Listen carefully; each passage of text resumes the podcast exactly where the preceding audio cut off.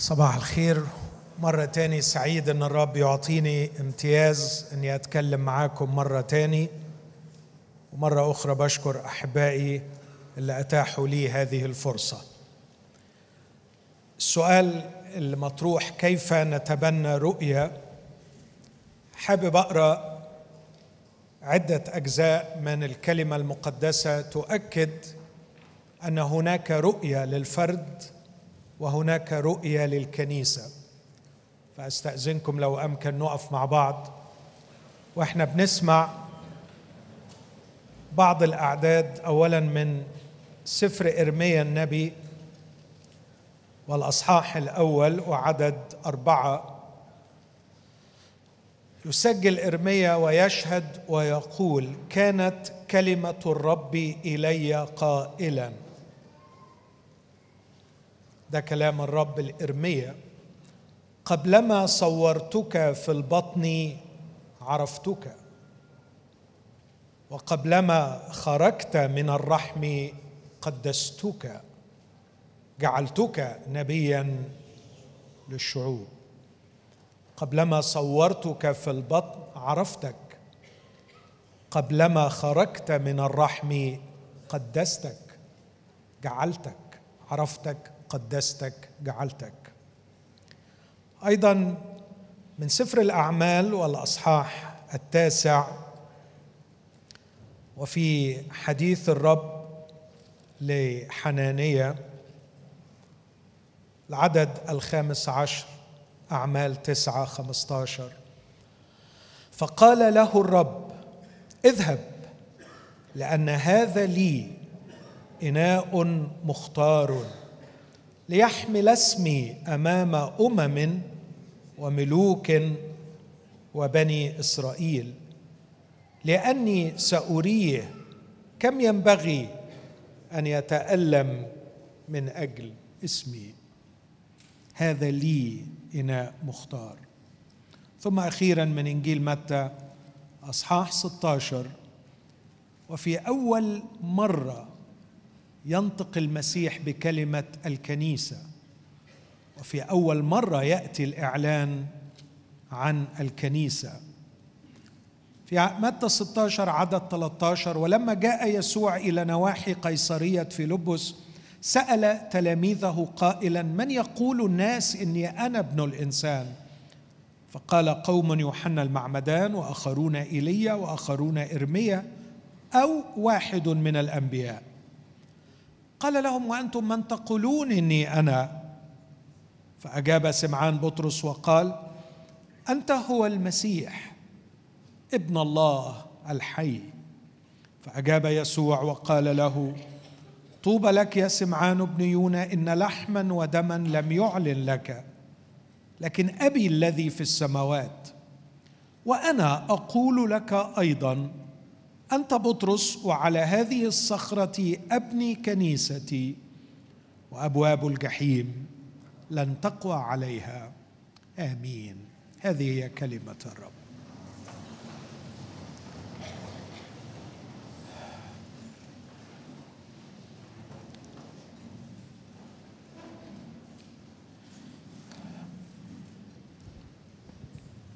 لو حد فينا بيشتغل في شركة أو في هيئة أكيد الشركة بتاعته في يوم من الأيام رتبت له فرصة لكورس تدريبي.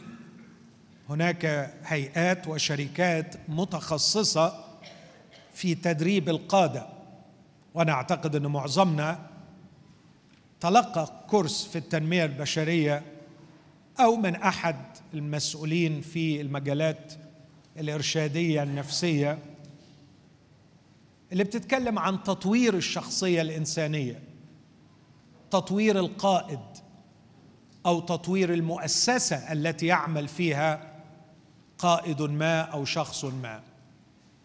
ولا يمكن أن يخلو منهج لتطوير شخصية الإنسان أو تطوير مؤسسة ما من عنوان مهم.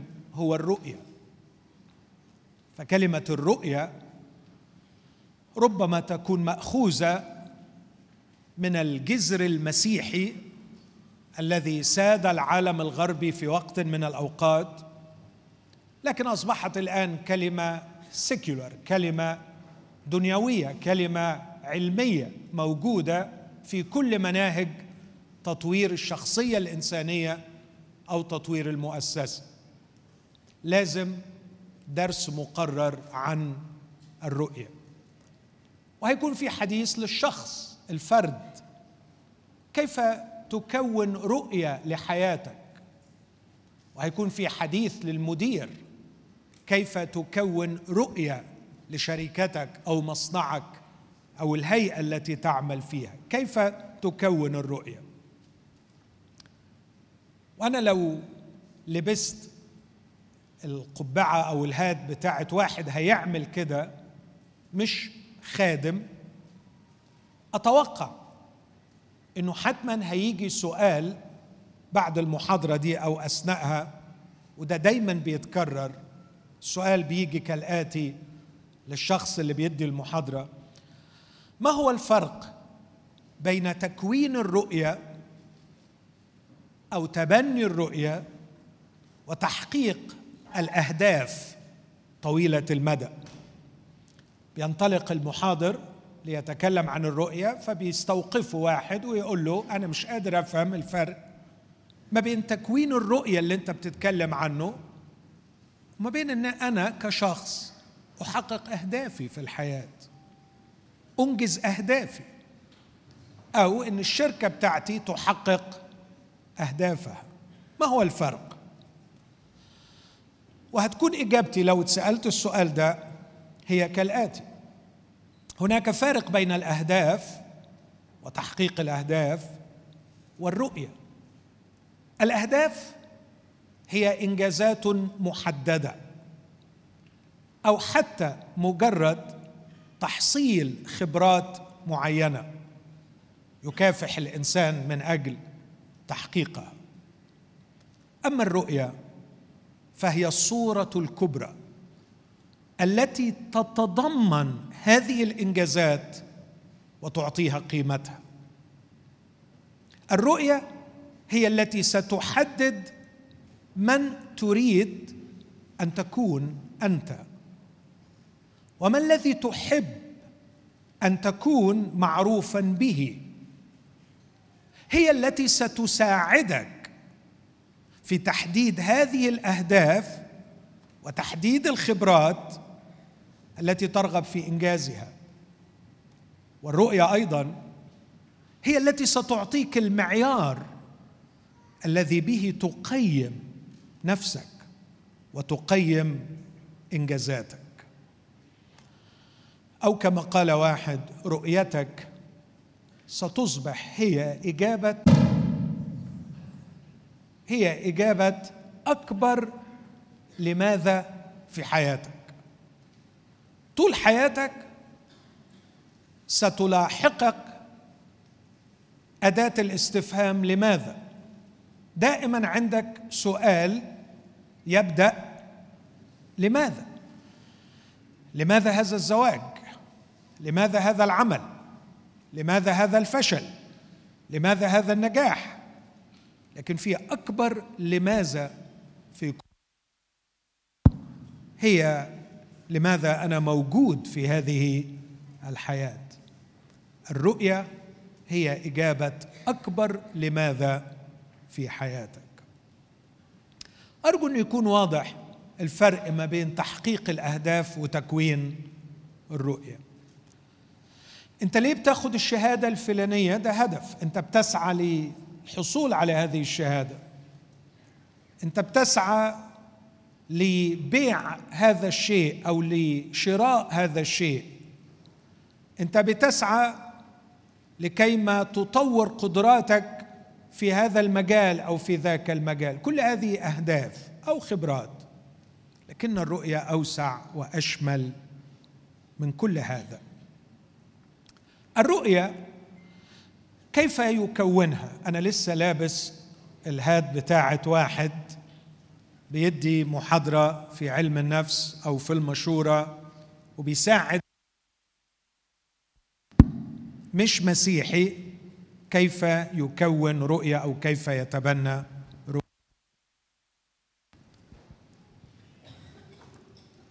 أقول علشان تقدر تكون الرؤية محتاج تجاوب عن الأسئلة الآتية. السؤال الأول ما هي الحياة التي تتمنى أن تكون قد عشتها أو تعيشها وأنت في سن العشرين ثلاثين الأربعين الخمسين الستين؟ وتروح بعقلك لقدام وأنت في سن السبعين وأنت في سن تم... إيه شكل الحياة اللي تحب تكون فيه؟ ما هي نوعية الناس الذين تحب وتتمنى أن تكون محاطا بهم. ما هي الأشياء التي تتمنى إنجازها؟ إن أعطيت إن أعطيت الإمكانيات وتوفرت لك الظروف الملائمة. سؤال آخر يساعدك في تكوين الرؤية. ما الذي ترجو تغييره في العالم؟ وما الذي يمكن أن تضيفه للعالم ويجعلك فخورا وراضيا عن نفسك. أو سؤال آخر عند موتك ما الذي تحب أن يقوله الناس عنك؟ ما الذي تحب أن يظل الناس يذكرونك به بعد موتك؟ إجابتك عن هذه الأسئلة هتساعدك في تكوين الرؤية. لكن لو سبت خلعت القبعة بتاعت علم النفس ولبست قبعة الفلسفة ونظرت من منظور فلسفي لفكره تكوين الرؤية وتبني الرؤية. هقول لكل شخص موجود في هذا المكان أنه لا يوجد شخص على وجه الأرض يعيش بدون رؤية. فليس السؤال هل لديك رؤية أم لا لكن السؤال ما هو مدى صحة الرؤية التي تعيش بها. ما فيش حد عايش بدون رؤية.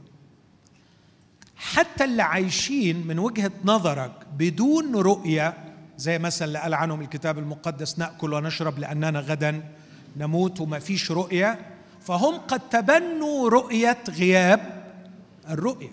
فغياب الرؤية هو رؤية. لا يوجد شخص يعيش بدون رؤية. لكن السؤال هو هل امتحنت الرؤية التي تعيش بها؟ ما مدى صحة الرؤية التي تعيش بها؟ وأيضا من منظور فلسفي أقول السؤال هنا مش كيف تكون رؤية زي ما قلت من منظور علم النفس لكن السؤال هيبقى أخطر شوية. إذا كنت قد قررت من جهتي أني أعيش برؤية فالسؤال هو كيف تكونت هذه الرؤية؟ مين اللي عمل لي داونلود ليها؟ مين؟ إمتى وإزاي وفين تمت صياغة الرؤية لي وأنا لا أدري. والحقيقة ده الواقع اللي أنا مقتنع به إنه لا يوجد شخص يعيش بدون رؤية. كلنا نتحرك طبقا لرؤية معينة. من وجهة نظري أن هذه الرؤية التي تعيش بها التي قد تكون صحيحة أو خاطئة قد تكونت لديك في سن صغير ومع الزمن من الأجوبة التي قدمها لك مجتمعك. أجوبة قدمها لك عن أهم الأسئلة الحياتية اللي بنسميهم ال big questions الأسئلة المهمة في الحياة. التي قدمها لك مجتمعك عن أهم الأسئلة الحياتية التي طرحها عقلك عليهم أو قدمت لك قبل أن تطرح أسئلتك. زي إيه الأسئلة دي؟ هقولهم بلغة عامية علشان ده فعلا اللي بنقوله. مين اللي يا بخته في الدنيا؟ مين اللي يا بختها في الدنيا؟ فيش واحد في حضراتكم قاعد دلوقتي إلا ومجاوب على السؤال ده. مين اللي يا بخته في الدنيا؟ ده مش كلامي ده كلام واحد فيلسوف عظيم اسمه دالاس ويلرد راجع نفسك هتلاقي جواك في قعر راسك من تحت. تربط هذه الإجابة. موجودة. تتحكم في مصاريفك وفي اختياراتك. وفي نوعية أصحابك في طريقة كلامك في كل شيء. مين اللي يا بخته في الدنيا؟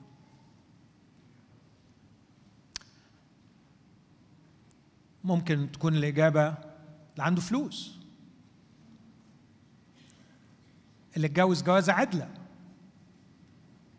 اللي يا بخته في الدنيا اللي من عيلة كبيرة اللي بخته في الدنيا اللي أتيحت ليه فرصة إنه يتعرف على المسؤولين الكبار.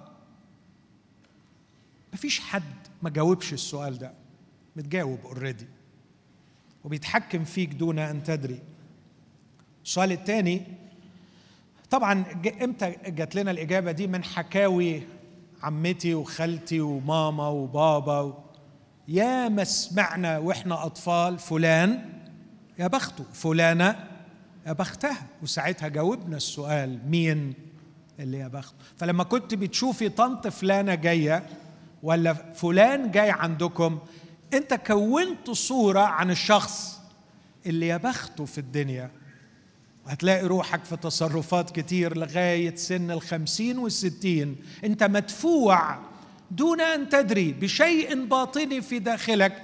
يدفعك أن تفعل هذا الفعل وتتصرف هذا التصرف وتتكلم بباترن معين بطريقة معينة بسبب أنه زمان وأنت صغير قالوا لك فلان ده يا بخته مين هو الإنسان الصالح في الدنيا؟ مين الإنسان الكويس؟ وما هو مفهوم الصلاح؟ كان أخويا الراحل الدكتور مجدي وإحنا صغيرين يسخر ويضحك ويقول الإنسان الصالح عند بابا هو اللي يلبس تقيل في الشتاء ويخلص دروسه بدري ويجيب التموين أول الشهر. كعيلة اطفال كان بابا دايما يوبخنا لأنه ما بنجيبش التموين أول الشهر. ما بنتقلش اللبس في الشتاء فبنعيا وبنكلفه مصاريف الدكاترة والعلاج. وكمان أحيانا ما نذاكرش ونكلفه مشوار للمدرسة لو تم استدعاء ولي الأمر. هذا هو مفهوم الصلاح الولد الصالح الولد الكويس. بس كبرنا وتغيرنا لكن ما تغيرش الاحتياج جوانا أن نعرف من المجتمع ومن السلطة الأخلاقية الموجودة من هو الإنسان؟ الصالح. وبنحاول من غير ما نحس أن نحقق هذا الصلاح. ويا ترى هل تعريف المجتمع للإنسان الصالح هو نفس تعريف الله؟ من هو الإنسان الصالح في نظرك يا الله؟ وهل الطريقة التي يقترحها المجتمع للوصول إلى الصلاح هي نفس الطريقة التي يضعها الله للوصول إلى الصلاح؟ لكننا دون أن ندري نجد أنفسنا مدفوعين لاعتبارات كثيرة. بعضها عمل روح الله فينا وبعضها ضغط المجتمع. نجد أنفسنا مندفعين لكي نكون إنسانا صالحا. لكن للأسف طبقا لتعريف الصلاح وطريقة تحقيق الصلاح التي ترسبت في عقولنا وكونت رؤيتنا منذ الصغر.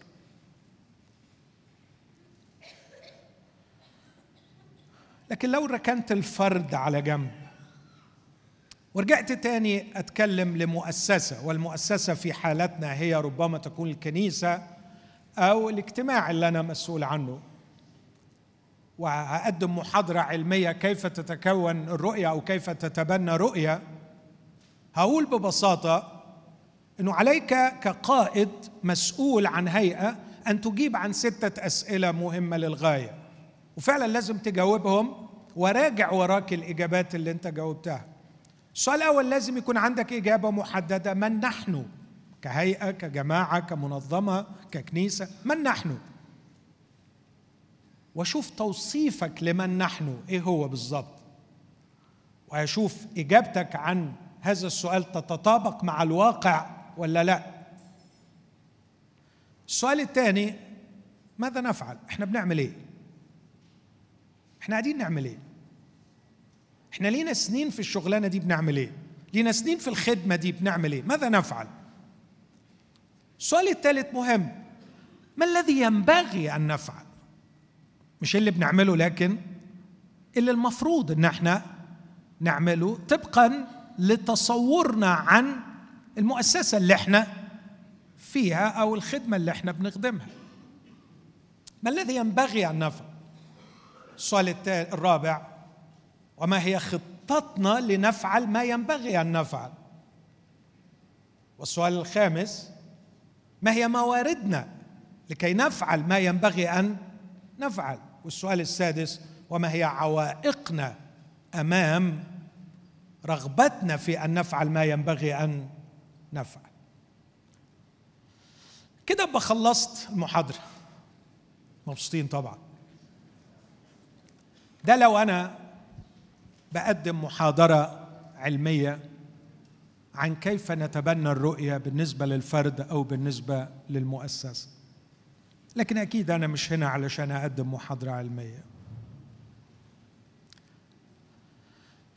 لكن في خطر علينا ككنيسة أن نتجاهل هويتنا الروحية ونتجاهل هوية الكنيسة وإرسالياتها. ودون أن ندري نطبق عليها ونتعامل معها كمجرد مؤسسة أو هيئة. أو بلغة أخرى. هناك خطر علينا أن ننسى هويتنا الفردية في المسيح. وننسى إرساليتنا في المسيح. ونتعامل مع أنفسنا كمجرد واحد مثل باقي الناس. أنا أؤمن طبقا لنظريه واحد من علماء الاجتماع المسيحيين الموقرين اسمه هولينجر يقول أن الكنيسة كيان إلهي روحي لكنه متجسد في واقع اجتماعي في الزمان والمكان. هذا صحيح. وده مهم أن نضعه في الاعتبار لكي نبني عليه أشياء كثيرة كأن تعرف الكنيسة لغة مجتمعها كأن لا تنعزل عن مجتمعها كأن تقوم بتحليل لطبيعة مجتمعها إلى آخره. لكن يبقى أن الرجل كان امينا في البداية وقال إنه الكنيسة آه صحيح موجودة في كيان مجتمعي لكنها حقيقتها وجوهرها كيان إلهي. هي ليست إنتاج بشري. علشان كده أحبائي نفسي أنطلق من النقطة دي إن كل واحد فيكم ينظر لنفسه نظرة صحيحة في إجابته عن أخطر سؤال. أنت مين؟ أنت مين؟ وأنت عايز إيه من الدنيا؟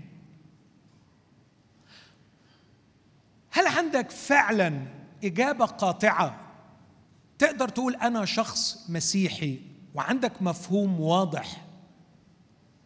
لمعنى إنك شخص مسيحي. هل أنت حاسس إنك مختلف عن بقية الناس؟ هل أنت حاسة إنك هناك خلق جديد؟ لاحظ ليس تطوير أخلاقي ليس تطوير نفسي لكن الكتاب بيقول إن كان أحد في المسيح فهو خليقة جديدة. هناك شخص مختلف وكيان أخلاقي جديد وكيان روحي جديد. كيف تنظر لنفسك؟ كيف تستقبل نفسك؟ أعتقد إن ده مهم للغاية. علشان لما أقول هتتبنى رؤية هو مين اللي هيتبنى الرؤية؟ مين ده اللي هيتبنى الرؤية؟ هل أنت كعضو في كنيسة مدرك لمعنى الكنيسة؟ ولا الكنيسة بالنسبة لك آه مجرد كوميونتي آه مجرد نادي بيلمنا. أو مجرد كيان اجتماعي يدفئنا من برد العراء والشعور بالوحدة. ما هي الكنيسة؟ هل هي مجرد كيان اجتماعي في المجتمع يوفر لنا احتياجاتنا الاجتماعية والنفسية؟ ام أن الكنيسة كيان إلهي له إرسالية محددة.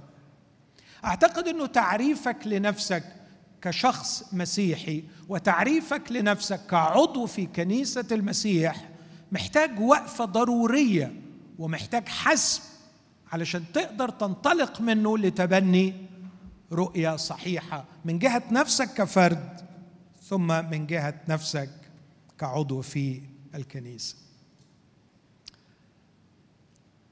لو سمحتوا لي أرجع دقيقة للمحاضرة. وسئلت سؤال في المحاضرة دي تاني.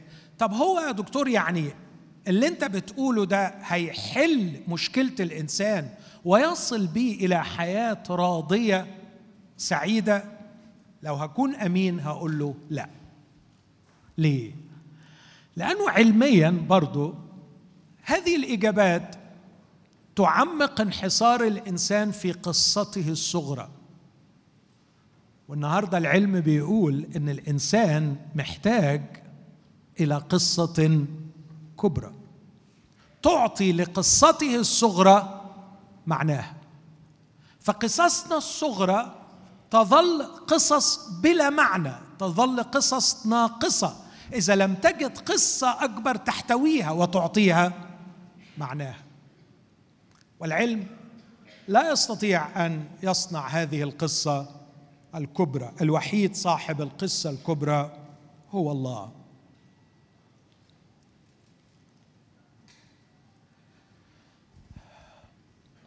لو حبيت أكون مباشر وأقول ما هي رؤية الله للمسيح الفرد؟ وما هي رؤية الله للكنيسة؟ هقول الآتي. رؤية الله لك كمسيحي فرد من خلال خلاص يسوع المسيح لك هو إنك تكون إنسان وإنك تكون نفسك. تكون إنسان وتكون نفسك. أتمنى الكلمتين دول يظلوا عالقين بذهن كل واحدة وواحد. ما هو غرض الله؟ ما هي رؤية الله لي هذه الرؤيه التي لأجلها جاء يسوع المسيح ليصنع الخلاص. ما هو غرض المسيح مخلصي في اتحاده بي؟ واني أكون إنسان وأني أكون نفسي. وأرجو يا إخوتي لا تقللوا من حجم الكلمتين دول. فالإنسان هو أروع وأسمى ما صنعت يد الخالق. الإنسان هو القيمة العظمى في هذا الكون. الإنسان هو أبدع ما أنتج الله. يكفيني شيئين يكفيني شيئين. يكفيني أنه لما قرر خلقه مرسوم الخلق نعمل الإنسان على صورتنا كشبهنا. والأمر الثاني عندما أراد الله أن يصل إلى القمة في إعلاناته عن نفسه جاء في صورة إنسان. لقد كلم الأباء بالأنبياء بأنواع وطرق كثيرة لكن كلمنا في هذه الأيام الأخيرة في ابنه. تيموثي كيلر ليه تعبير رائع يقول الكلمة هو اللوجوس ومنطق الله. اللوجوس يعني منطق. منطق الله لم يكن حجة يرسلها لبني البشر لكن كان شخصا كان انسانا. فالكلمة صار بشرا يمكن الترجمة الأدق. صار انسانا صار بشرا. يا ريتني أقدر أعدي على كل واحد فيكم وابص في عينيه وأقول له آه لو تعرف قيمة نفسك. آه لو تعرف قيمة نفسك. تقول لي قيمة نفسي إيه بس؟ يا عم تعالى شوف. يس أنا عارف.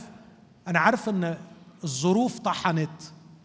وقبل الظروف اللي طحنت الخطية شوهت وسحقت. لكن ده عمره ما يقلل ولا يغير من نظرة الله للإنسان. ومشروع الله للخلاص في يسوع المسيح هو أن يسترجع للإنسان إنسانيته. فيرجع يبقى إنسان يبقى حلو يبقى كائن جميل يبقى كائن رائع كائن مبدع كائن سامي كائن راقي. لو عايز تشوفه في نسخته الحقيقية اتفرج عليه في شخص يسوع المسيح. بعدما غابت ملامح الصورة وتشوهت على مر أربعة آلاف سنة أعاد الله إلى البشرية الصورة الأصلية في صورة إنسان هو يسوع المسيح. وحتى في آخر مشهد من مشاهد حياته بيلاطس أشار إليه وقال هو ذا الإنسان وكأنه كان يتنبأ كان يتكلم بكلام الله. هو ذا الإنسان هو ده الإنسان. لكن الأمر الثاني الكلمة الثانية أنه ربنا عايزك تكون نفسك. واحدة من أبشع الخطايا التي تجرم بها الأنظمة الشمولية في حق الإنسان هو محو الفردية سواء كانت الشمولية سياسية أو دينية. محو الفردية. الله يفتخر بصنعة يديه بأن يحتفظ لكل واحد فينا بتفرده. الله يظهر جماله وإبداعه ومجده من خلال استرجاع إنسانيتك. واسترجاع إنسانيتك أنت ككائن فريد لا توجد منك نسخة أخرى. هذه رؤية الله لك. أن تكون إنسان وأن تكون نفسك. على أن هذا الأمر لا يحدث في يوم وليلة لكنه يحتاج العمر كله. والله في يسوع المسيح يقدم مشروعا علاجيا مشروع شفاء يأخذ بإيدك ويتوحد بيك ويرتبط بيك ويعمل عمل في داخلك بالروح القدس وبالكلمة المقدسة. ويضعك في علاقات خارجك ويضغط عليك بظروف ضاغطة ويحسن إليك بإحسانات كثيرة. ويفعل كل تبقى طبقا لرؤية عنده أنه يريد أن يرتقي بإنسانيتك عايز يخليك. مش عارف أقول أقول إيه علشان أقنعك بيها. بني آدم اصله آدم وقع. يا دكتور عايز يخليك محترم. زي يسوع المسيح. عايز يخليك حلوة. عايز يخليك حلو. بجد صدقني. عايز يخليك جميل من جوه. فعلا عايز يخليك جميلة من جوه وجمالك من جوه ينضح من بره. هقولها بلغة تانية. نفسه يخلي ولادك فخورين بيك. نفسه يخليك صورة حلوة وسط الناس اللي انت بتشتغل معاهم. بحيث إن كلهم يشهدوا عنك ويقولوا الشخص ده جميل من جوه. مش عارف الجمال ده ممكن يكونوا يقصدوا بيه إيه. هل يقصدوا بيه الذكاء؟ ربنا عايزك ذكي. هل يقصد بيه الصلابة؟ ربنا عايزك صلب. هل يقصدوا بيه المرونه والقدرة على التكيف ومواجهة التغيرات؟ هل هي الرقة؟ هل هي العذوبة والمحبة والتضحية والوفاء؟ هل هو مجمل الأخلاقيات التي ظهرت في شخص يسوع المسيح؟ هل هي جوانب العظمة في الرقي والنبل الذي ظهر فيه؟ والذي يعوزني الوقت أن أحكي عنه؟ ما الذي يقصده الكتاب عندما يقول أن خطة الله ورؤية الله وقصد الله أنه دبر كل الإمكانيات ليصل بنا إلى هذه النقطة مشابهين صورة ابنه. هذه الرؤية التي تبناها بولس فعاش في حالة مخاض مستمر مخاض مستمر. بص كده في غلاطيا في غلاطيا ثلاثة ثلاثة وأربعة جوهر رسالة غلاطيا صلب رسالة غلاطيا الأصحاحين الأولانيين تاريخيين الأصحاحين الأخيرين نصائح عملية جوهر التعليم هو في النص في ثلاثة وأربعة. في ثلاثة يقول أنا لما جيت عندكم وكرست ما كرستش بمنهج ما كرستش بعقيدة. لكن أنتم الذين رسم أمام عيونكم يسوع المسيح. كنت برسم لكم يسوع. وفي آخر الأصحاح أربعة يقول يا أولاد الذين أتمخض بهم إلى أن يتصور المسيح فيه دي رسالة الخدام. دي الرؤية اللي نشوفها لروحنا ونشوفها للي بنخدمهم. إن أنا بتغير إلى تلك الصورة عينها وإن بساعد اللي أنا بخدمهم أن يتغيروا إلى تلك الصورة عينها لكن كمان رؤية الله ليك إنه يحميك من مرض قديم منتشر في كل العصور نابع من بلاوي كتير اسمه مرض القولبة. خطية ترتكب ترتكبها الكنائس ترتكبها الدول قولبة الناس نسخهم تخليهم كلهم شكل بعض. وهذا شيء تأباه الطبيعة البشرية لأنه الإنسان يشعر براحة أن يحتفظ بتفرده. كلنا محتاجين نحتفظ بتفردنا. وكثيرا ما أعلق على سيدي المسيح وأنا بقول عجبي من هذا المعلم عاش مع 12 تلميذ ثلاث سنين استلمهم 12 شخصية سلمهم 12 شخصية دون أن يفرض شخصيته عليهم. مش دي حاجة عجيبة؟ بصراحة كنت أقول له يا ريتك كنت فرض لا هتبقى شيء صناعي شيء ممسوخ. لكن المسيح يعتز بأنه لم يفرض شخصيته على توما ويجعله شخص يعني عقله ما بيشكش. ولم يفرض شخصيته على يوحنا فيجعله شخص غير عاطفي. ولم يفرض شخصيته على بطرس فيقلل من اندفاعه وحماسه. المسيح يريد أن يحتفظ لكل واحد فينا بتفرده وشخصيته وجماله لأنه كالأحجار الكريمة عندما يسطع عليها نور الشمس كل حجر يعكس طبقا لطول الموجة لونا. مختلفا.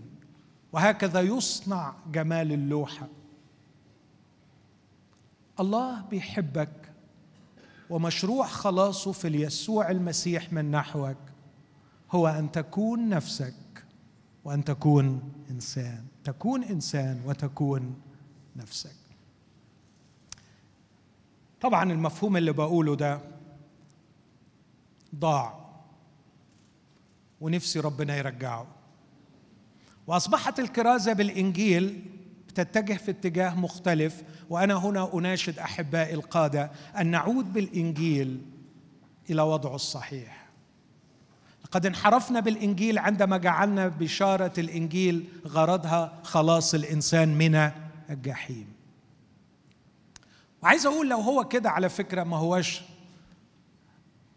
ما هوش مختلف ما هوش إنجيل لأنه كل ديانة لديها طريق للنجاة من الجحيم. إحنا كل اللي عملناه إن قدمنا طريقة مختلفة. الإنجيل ليس دعوته المسيح لم يذكر اطلاقا إنه اللي هيقبلني هنجيه من الجحيم. لكن إن كان أحد في المسيح فهو خليقه جديده مخلوقين في المسيح يسوع لأعمال صالحة. سبق الله فأعدها لكي نسلك. خلعتم الإنسان العتيق ولبستم الجديد الذي يتجدد للمعرفة حسب صورة خالقه. هذا هو غرض الإنجيل. غرض الإنجيل ليس مجرد إجراء إصلاحات أخلاقية في حياتك يحولك من شخص غير شخص مدمن إلى شخص غير مدمن. مش هي دي القضية. قضية أن تكون إنسان وأن تكون نفسك. لكن الحقيقة الإنجيل يمتد إلى شيء ثالث وهذه هي رؤية الله لك. إنه مش بس يسترجع لك الصورة التي تشوهت فيجعلك انسانا ويجعلك نفسك لكن اسمعني من فضلك ويسترجع لك الغرض الذي فقد. الخطية معناها أخطأ أي لم يصب الهدف. فالخلاص من الخطية هو الخلاص من عدم إصابة الهدف أي تحقيق الهدف. لكن من يا ترى يعرف كياني من الداخل وإمكانياتي وما هو الهدف الذي أستطيع أن أحققه في هذه الحياة؟ ما يقدرش على الحكاية دي إلا الله. هو عرفني عارف أنا هتولد في أنهي ظروف. عارف إيه اللي هيحصل في شخصيتي في بيت أبويا. وعارف إيه اللي هيحصل في البلد اللي أنا فيها؟ وصنع لي اعمالا صالحة ويريد أن يقودني نحو هذه الأعمال لكي أسلك فيها. تخيل بقى الأمر ده من فضلك. تخيل إنك عايش في رحلة جميلة عمالة إنسانيتك تتجمل وتحلو وتبان وعمال تفردك مع الزمن يبان أكتر وأكتر وعمال تكتشف أكتر وأكتر الرسالة بتاعتك في الحياة والهدف اللي أنت مخلوق علشانه. تخيل الحياة دي. هذه هي رؤية الله لك. أذكر في وقت من الأوقات كنت أفعل أشياء صالحة. كانتش حاجات غلط بس كنت مكتئب. وما انساش فضل زوجتي عليا في الوقت ده. في حديث مرة قالت لي بص يا حبيبي أنا إحساسي إنك بتعمل حاجات كتيرة كويسة بس مش بتعمل اللي ربنا خلقك علشانه. عندي إحساس إنك مخلوق لحاجة تانية. صدمت قلت لها معقول؟ يعني كل اللي بعمله ده واللي الناس بتمدحه ومقدراه ومعقول ممكن أكون مخلوق علشان حاجة تانية؟ قالت لي أكيد ربنا يعرفك أكتر مني بس أنا معشراك وشايفاك وعارفاك وحاسة إن جواك حاجات ما طلعتش. كانت كلماتها مع معاملات إلهية أخرى دفعتني لاتخاذ قرار خطير في حياتي. بحثا بإخلاص أنت إيه يا رب اللي خلقتني علشانه؟ وأقدر أشهد وأقول من يوميها أنا سعيد. ونافع وفرحان. مثمر لأنه اكتشفت إنه ربنا خلقني علشان حاجات معينة ما كنتش عايش من أجلها. ممكن تعيش من أجل حاجات صح بس مش هي اللي ربنا خلقك علشان. تعرف هيكون إيه النتيجة؟ متكتف مزنوق. لا تتفجر طاقاتك. هتلاقي عندك مواهب مدفونة عمرها ما بتطلع لأنك محطوط زرعة في بيئة غلط. ما حدش يقدر يحدد الهدف من بره إلا اللي فاهم كل خلية في جسدي من جوه. عشان كده يقول له قبلما صورتك عرفتك. قبلما خرجت من الرحم قدستك. أنا عارفك أنا جعلتك. اللي يعرفك هو اللي يجعلك. اللي يعرفك هو اللي يجعلك. محدش يقدر يجعلك إلا اللي يعرفك. ومحدش يعرفك إلا هو. ببساطة هي دي رسالة الخلاص. إن يسوع المسيح بيقدم لك الدعوة كخاطي وبيقول لك الخطية شوهتك من جوه وضيعت الهدف من بره تعال إلي follow me اتبعني أنا هاخدك في رحلة اغفر لك خطاياك لكن هدي لك كمان نصيبا مع المقدسين في رحلة جميلة هغيرك من جوه هطورك من جوه هخليك إنسان وهخليك نفسك لكن هقودك من بره ناحية الغرض اللي أنا خلقتك من أجله. هذه الرؤية التي ينبغي أن تكون لديك عن نفسك والتي ينبغي أن تسعى إليها باجتهاد. لكن كمان أقول كلمتين عن الرؤية العامة. اسمحوا لي أقرأ لكم حاجة كتبتها الأسبوع الماضي بس بصدد موضوع معين غير موضوعنا. لكن كتبتها علشان أنا هقتبسها من المقال اللي أنا كاتبه علشان أوضح إيه رؤية الله لينا كأفراد وللكنيسة بصفة عامة. بقول وعلى الرغم من المحبة المجروحة بسبب تمرد هذا الملاك اللي هو الشيطان قرر الله مدفوعا بطبيعته التي هي المحبة والنور أن يخوض تجربة الخلق مرة أخرى ويخلق كائنا روحيا جديدا اسمه الإنسان. وهذا الكائن يتشابه مع الملائكة في كونه روح عاقلة حرة. لكن الله أضاف هذه المرة شيئا جديدا. اسمعوا معايا من فضلكم وركزوا. إذ خلقه روح وجسد ووضعه على كوكب الأرض. وبسبب هذا الجسد يستطيع الإنسان أن يعيش في العالم الروحي والمادي معا. شكرا. بالإضافة إلى هذا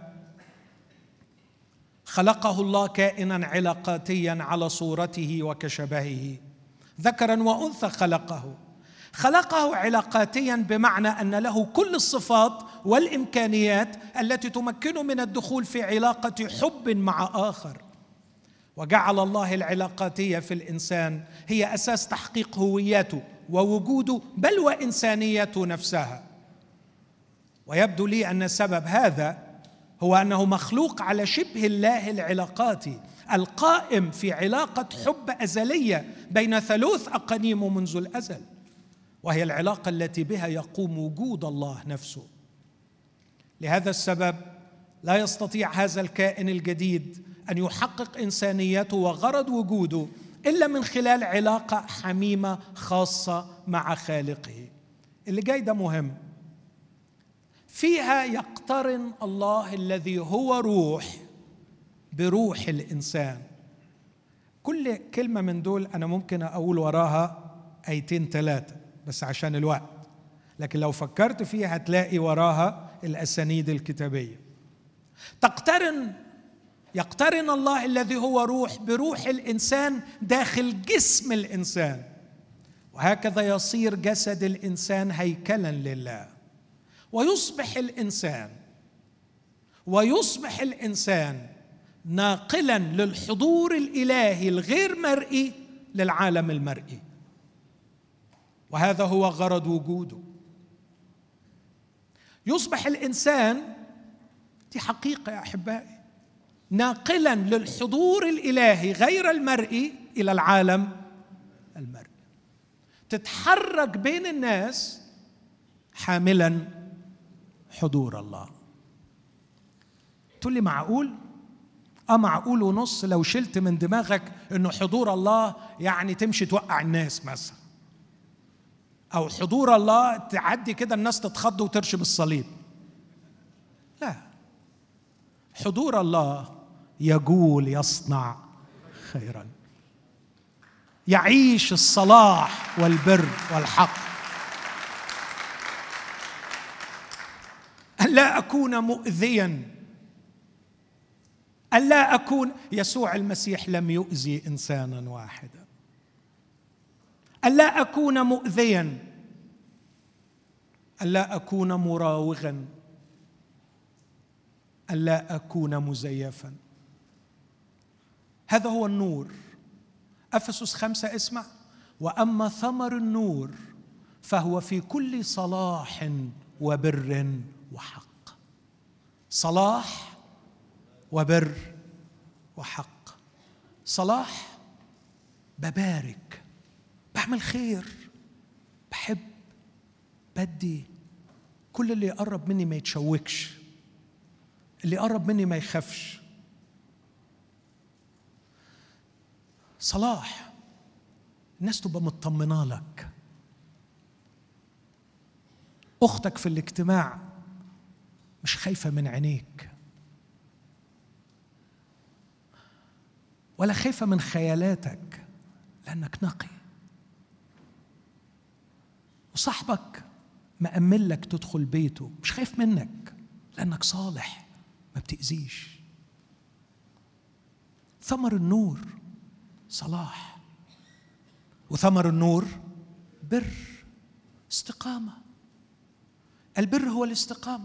مفيش مراوغة مفيش مناورة بالكلام. لكن أقول ما أعني وأعني ما أقول. النعم نعم واللا لا. البر العدل الإنصاف. لما أغلط أقول أنا غلطان. هو ده البر. البر مش إني ما أغلطش. لكن لما أغلط أقول غلط. والبر لما تغلط أقول لك إن أنت غلط. والحق إني ما زيفش إني أكون أصيل حقيقي. ده ثمر النور. إخوتي العالم يعيش في الظلمة لكن خطة الله العظيمة أن يخلق في وسط ظلمة هذا العالم أولاد له هم أولاد النور. إذا نشر الإنسان الصلاح والبر والحق بقول منح الله الإنسان كل القدرات والصلاحيات ليكون في علاقة سيادة على الأرض لينشر فيها الصلاح والبر والحق. وهكذا تصير كل الأرض هيكلا كبيرا لله. ينعم فيه بالشركة العميقة مع خليقته العاقلة وتنعم فيه الخليقة غير العاقلة بثمار تلك الشركة المحبية. وتصير كل الأرض بكل سكانها في حالة عبادة حرة فرحة مبتهجة بخالقها. لكن بعد كده بحكي قصة السقوط المأساوية وتدخل الله للعلاج. أنتم مركزين معايا؟ اسمعوني يسمع الله لكم. الحتة اللي جاية مهمة شوية. أرسل الله المسيح مخلصا وبلخص القصة وبقول قام المسيح منتصرا ليطلق مشروع الفداء لتحرير كل من يشاء من البشر من تحت سلطان الشيطان. وكانت النتيجة والتي هي مستمرة إلى الآن أن كل من يقبل المسيح مخلصا له. ينال حياة جديدة. يرجع من الظلمات إلى نور من سلطان الشيطان إلى الله. ينال باسم المسيح غفران الخطايا ونصيبا مع المقدسين. بل وينال السلطان أن يكون ابنا لله ويسكن فيه روح الله. ويأتي الآب والابن معا ويصنعان عنده منزلا. وهكذا نتجت نسخة جديدة من الإنسان. يحل فيها الله بحضوره. لتحقيق القصد القديم الذي ضاع بالسقوط قصد الحب والنور. وهنا آتي إلى دور الكنيسة. هؤلاء البشر الجدد لم يزالوا يقيمون على الأرض حيث يفرض الشيطان سلطانه على بقية الجنس البشري. لكنهم صاروا بالنسبة له شوكة في جنبه ووبال على مملكته وأكبر مسمار في نعشه. فهم يصارعون ويحاربون ليلا ونهارا من أجل تحقيق غرضهم ألا وهو حضور الله في الأرض. ومن أجل تحرير إخوتهم في البشرية من قبضة الشيطان. إنهم يخربون مملكة الظلمة التي أسسها إبليس في الأرض. يخربونها من خلال عمل بسيط هو نشر ثمر النور كل صلاح وبر وحق. وهم يفعلون هذا لا كعبيد بل كأبناء أحرار يفعلون هذا عن اقتناع عميق كاستجابة حرة لمحبة غير عادية. غبرهم بها الآب بصلاحه والابن بفدائه والروح القدس بسكناه فيهم. إنهم يشبهون جنود مظلات. تم إنزالهم خلف خطوط العدو وفي قلب مملكته لتخريب نظامه بنشر النور وأثماره. استعدادا لليوم الأخير حيث فيه تنتهي كل فرص نعمة الله لهؤلاء المتمسكين بالظلمه وبأعمالها ورافضين للحب والنور ولم يبق لهم إلا القضاء الأخير حيث ينال كل إنسان جزاءه العادل. وبعد هذا ستمتلئ الأرض من معرفة الرب وستكسب اسم يسوع كل ركبة وسيعترف كل لسان أن يسوع هو الرب. وسيملأ مجد الله كل الكون ويكون الله الكل في الكل. هذا سيحدث حتما. لكن رؤية الكنيسة اليوم إنه قبل أن تمتلئ كل الأرض بحضور الله وقبل أن يمتلئ كل الكون بحضور الله شغلة الكنيسة إنها تجيب حضور الله وسط ظلمة هذا العالم. دي رؤية الكنيسة.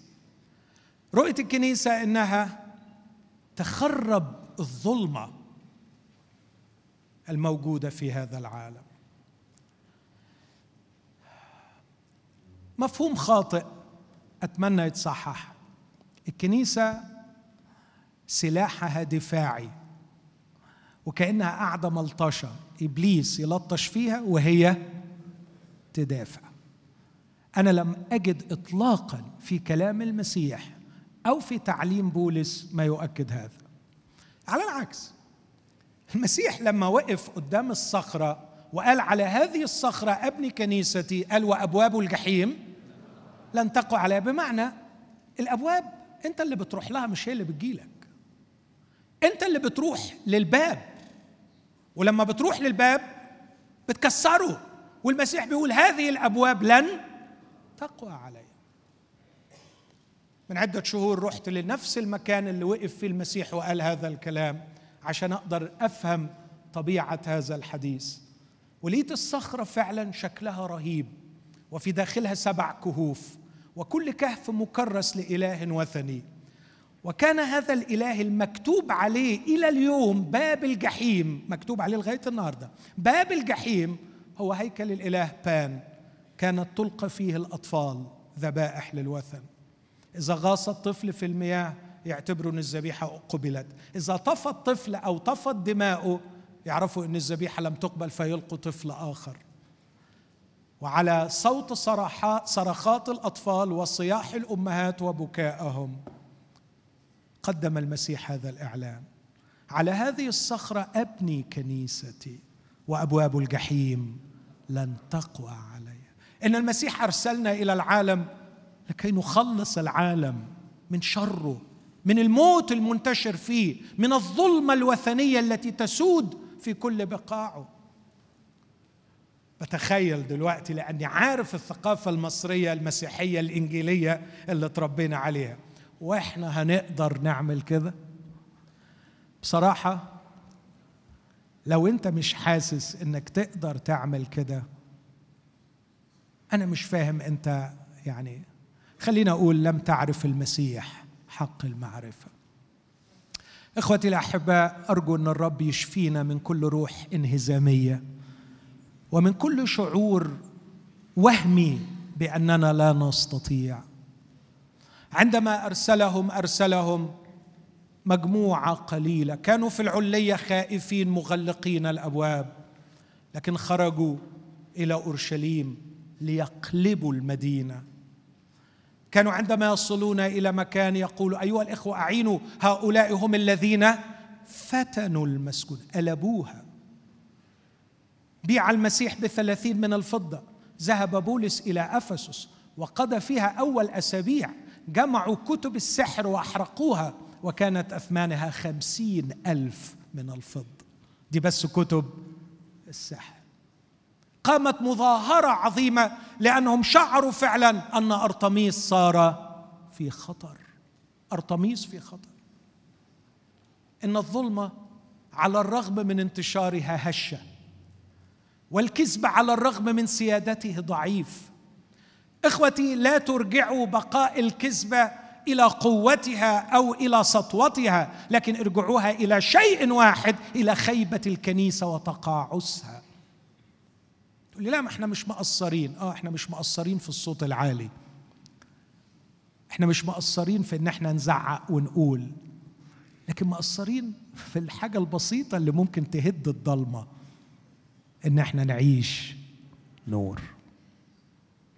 لو عشنا كل صلاح وبر وحق الظلمة سوف تمضي وتهرب.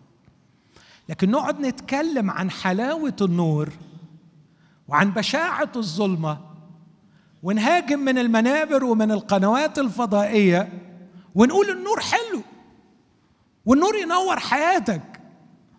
بس تاني يوم في الشغل الناس مش منورة والبيوت مش منورة. ده كلام فارغ. إحنا بنضحك على روحنا.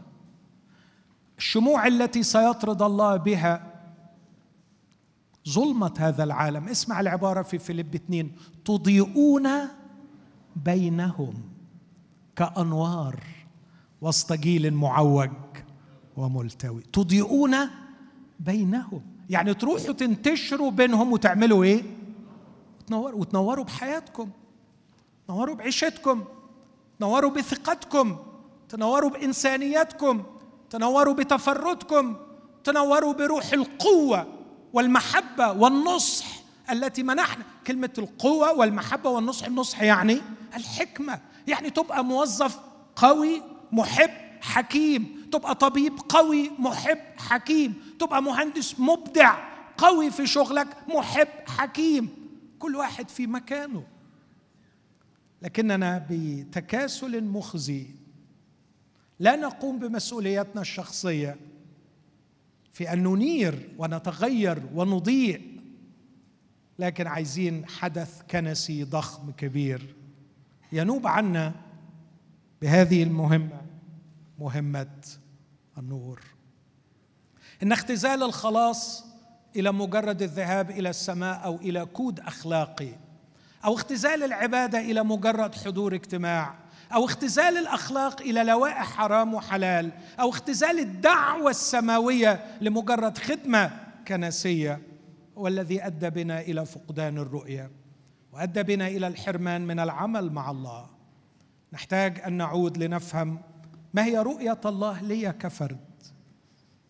أن أكون إنسانا وأن أكون نفسي. هذا هو الخلاص في المسيح يسوع. وأعيش معاه. ووظيفتي في الحياة هي ان أنقل الحضور الإلهي غير المرئي إلى العالم المرئي وحضور الله قادر يطرد الظلمة. ورؤية الله لنا ككنيسة أن نعمل كل ما يدعمنا. أحدنا للآخر. 55 آية بعضكم بعضا. لكي ما يذهب المؤمنون إلى أماكن أعمالهم كأنوار وسط جيل معوج وملتوي. هذه هي الرؤية. كيف ننفذها؟ كيف نفعلها؟ كيف نصل بها إلى أرض الواقع؟ لهذا حديث آخر. لكن على الأقل أتمنى إنه مجرد توضيح إيه هي الرؤية الحقيقية لي كفرد وما هي رؤية الله للكنيسة يكون بيساعدنا أننا نبني عليها خطى صحيحة ونتخذ خطوات صحيحة. لكي نسعد. في النهاية أقول أكيد ربنا هيفرح. مش كده؟ لو إحنا عملنا كده. بس اللي عايز أطمنكم بيه وأقول لكم عليه اللي هيفرح الأول هو إحنا. وهيبقى فرحنا حقيقي قوي.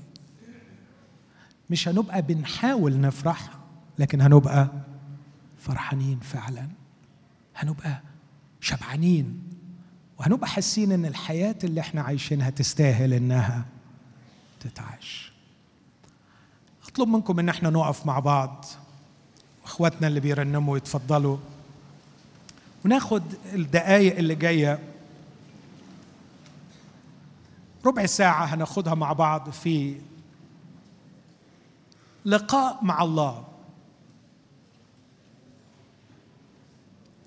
الوقت اللي جاي أنا من وجهة نظري أعتبره أهم من الوعظة.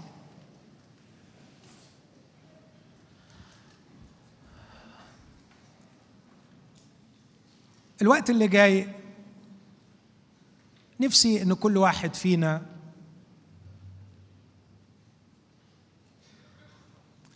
لحظة صدق اتكلم فيها مع الرب.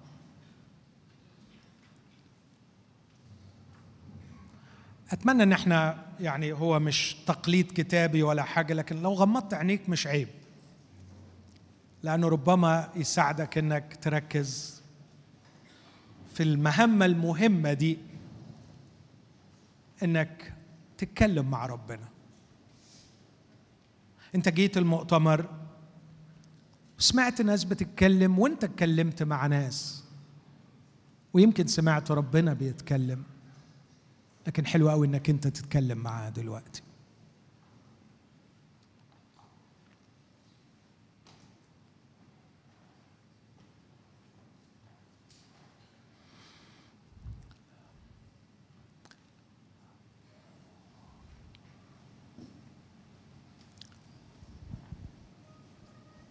عايزك تتخيل معايا الرب يسوع في متى 8 يأتي إليه أبرص. وبيقول له إن أردت تقدر أن تطهرني. لو أنت شاعر بنجاسة في الداخل بتشوه وقبح بإيمان روح له. وأنا أؤكد ليك إنه هيتمم معاك اللي قاله. مد يسوع يده ولمسه. وقال له أريد فطهر أو روح لمتى تسعة الأصحاح اللي بعده؟ امرأة نازفة الدم. كونت الشريعة عقلها بأنها نجسة. لكن كان عندها جرأة أن يسوع لن يمسك ولن يبخل بقوته عليها. قالت إن مسست ولو هد بثوب شفيت. ويسوع يشهد ويقول قوة خرجت مني. خلي النهارده قبل ما تروح في نهاية هذا المؤتمر يا تلمسه يا تطلب منه إنه هو يلمسك. هل تؤمن إن يسوع حي؟ هل تؤمن أن مخلصك قام من الأموات ويريد فعلا أن يصنع منك انسانا؟ اسمح لي أقول لك الطبيب النفسي والمعلم الأخلاقي والأسيس في الكنيسة وكل برامج العلاج ما تعرفش تسترد ليك إنسانيتك ولا تعرف تخليك نفسك. أنت محتاج حد أقوى من دول كلهم. محتاج حد اسمه يسوع. يخلص شعبه من خطاياهم. انت محتاج مخلص. مخلص. ترمي في حضنه واطلب منه. وبإخلاص شديد قول له يا رب أنا عايز لمسة شفاء. المسني. المسني. زي ما لمست الأبرص. أنا بلمسك بإيمان زي ما لمستك النازفة. لكن عايز أسمع منك. أريد. أريد فطهر هل أنت منزعج من خطاياك وقبحك الداخلي؟ ممكن. ممكن الصبحية دي تبقى بداية رحلة الخلاص والشفاء. لو طلبت. بثقة وبإيمان.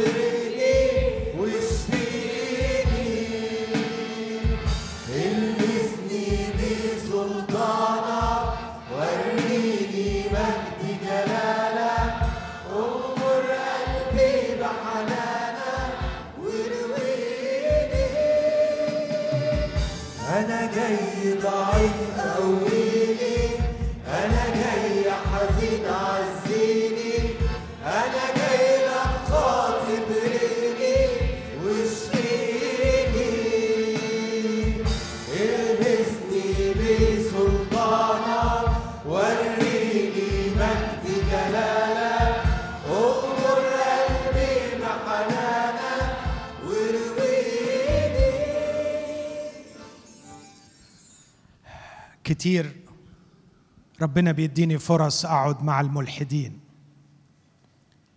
ومرات كتيرة بطلع وبقول لأصدقائي الكلمة دي. بحب قوي وأسهل عندي جدا إني أقعد ساعات مع ملحد جاد عن إني أقعد مع مؤمن غير جاد. لما بقعد مع ملحد بياخد الحياة بجدية. وبشعر بالقيمة والروعة والإخلاص. ولما بقعد مع مؤمن مش بياخد الحياة بجدية بصراحة بحس إنه وقت ضايع. هل أنت بتاخد الحياة بجدية؟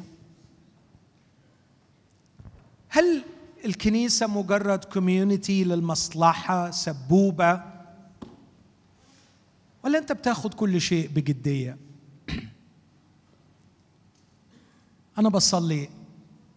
ونفسي إن الرب ينور عليك. وتفكر في خطورة الحياة. خسارة ما تسترخصهاش. هي أثمن من إنك تتعامل معاها بتهاون. خدها بجدية. والأمر الثاني هل تعرف إن الله بيحترم قراراتك واختياراتك؟ تفتكر لما وقف قدام أورشليم وبكى وقال أنا أردت وأنتم لم تريدوا. كنت كتير أسأل وأقول بدل ما تقعد تعيط قدامهم الوي دراعهم غصب عنهم. لكن يبدو أن الرب يقدر قيمة اختياراتنا أكثر ما إحنا مقدرينها. النهارده لو اخترت إنك تلتصق بيسوع المخلص الرب بيقدر الاختيار ده. الرب هياخد الاختيار ده بجد. وأوعدك إنه هيمشي معاك رحلة الشفاء. والأمر الثالث صحيح المقابلة مع المسيح في لحظة. لكن أوعى تصدق الخدعة إن كل حاجة هتتغير في لحظة. لكنها رحلة طويلة. نتغير فيها من مجد إلى مجد. خد الحياة بجدية وثق إن اختيارك مهم والله بيقدره وانتظر الرحلة معاه. ما تطلعش من المكان ده وتقول كل حاجة جديدة. لا. لكن قول في شيء عظيم جديد حصل. إن حطيت إيدي في إيد المخلص. وهو هيصحبني وسيسير معي. وإن وقعت في وادي هيطلعني. وإن عديت في حفرة ولا صعوبة هو أديها. حتى إن عثرت وسقطت هقوم. وأقول لا تشمتي بي يا عدوتي خد القرار اعمل الاختيار ده. وروح لكنيستك قائد مختلف شخص مختلف بفكر مختلف.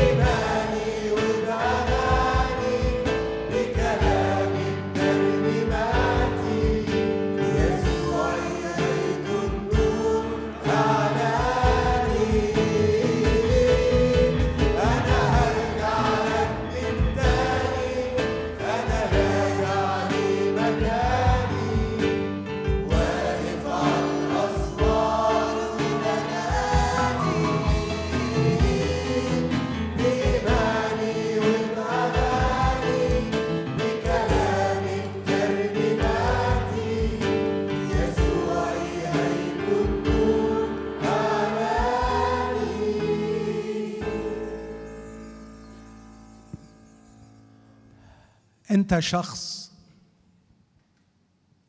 فريد جدا وغالي على قلب أبوك جدا وكمان ليك مكان محدد جدا. مش أي خدمة مش أي مجال مش أي حاجة.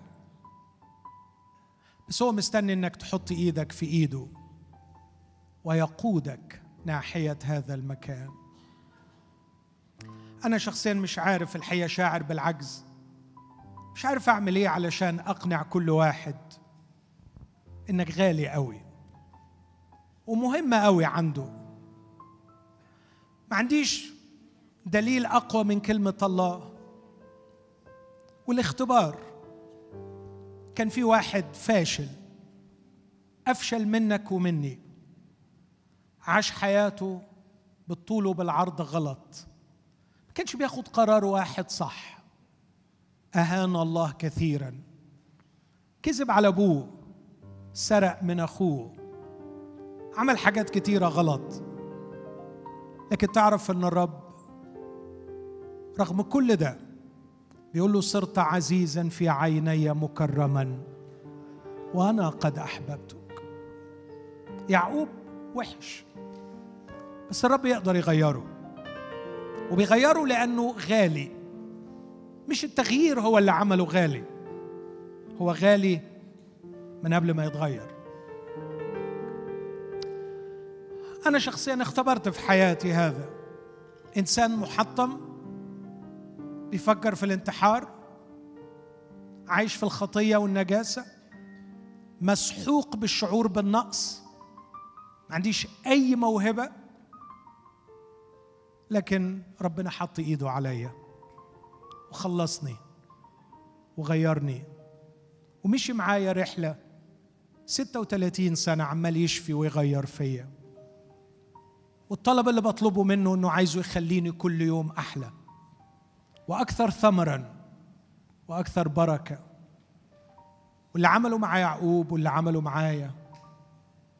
اللي غير وبيغير عايز يحط ايده عليك النهارده عايز يحط ايده عليكي. ويقول لك انت ليا انت ليا. ولما تقبل انك تبقى ليا هتكتشف ان أنا ليك. وتطلع من هنا وانت إيدك في ايده. أنا مستغرب من نفسي ليه في مؤتمر قادة ببشر وبكرز. لكن مش بعيد. يكون الرب عايز يكلم حد معين. وعايز أقول لإخواتي المؤمنين اللي بيقودوا روح اجتمع اجتماعك واسأل نفسك الأسئلة المهمة دي. وإحنا بنعمل إيه؟ وإيه رسالتنا لهذا الجيل؟ وإيه اللي مطلوب نتغير فيه؟ ويمكن يكون تغييرك أنت هنا في المؤتمر ده. هو اللي محتاجاه المجموعة اللي انت بتخدم وسطيهم. يمكن يكونوا متعطلين عن التغيير لأنك انت ما شافوش فيك التغيير. ما تلومش الإمكانيات وقلتها. ما تلومش الظروف والبلد. لكن قول له يا رب في أسود وأسوأ الظروف. لو أنت غيرتني هتقدر تعمل بيا أمور عظيمة. أتضرع إليك. أتضرع إليك يا طويل الروح يا كثير الرأفة. أتضرع إليك إنك تشق علينا إنك تيجي وتزورنا. أتضرع إليك إنك تمارس عملك الرعوي. وأنت بتطلب الضال حتى تجده. أتضرع إليك إنك تمارس خدمتك الحبية الرعوية. مع كل مؤمن عاثر وساقط ترد نفسه وتهديه إلى سبل البر. أتضرع إليك إنك تعمل عملك كالماشي وسط السبع المناير وتكلم كنيستك. كلم ملائكة الكنائس بعتاب بغضب بحب. المهم إنك تتكلم يا رب. ما تسيبناش في ضلمتنا ما تسيبناش وجودنا وقلته واحد. ما تسيبناش يا رب في حالة الكسل والركود. وبنعيد ونزيد في اللي بنعمله من سنين اللي إحنا متأكدين إنه ما جابش فايدة. لكن اعمل معجزتك وغيرنا. قرب مننا. تكلم إلينا. نور بنورك علينا.